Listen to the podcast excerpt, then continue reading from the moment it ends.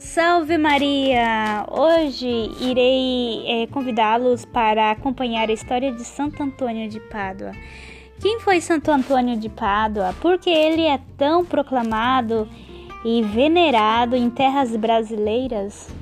Sim, gente, eu te convido a apreciar esta história cheia de graças, de milagres. Vamos descobrir o coração de Santo Antônio de Pádua.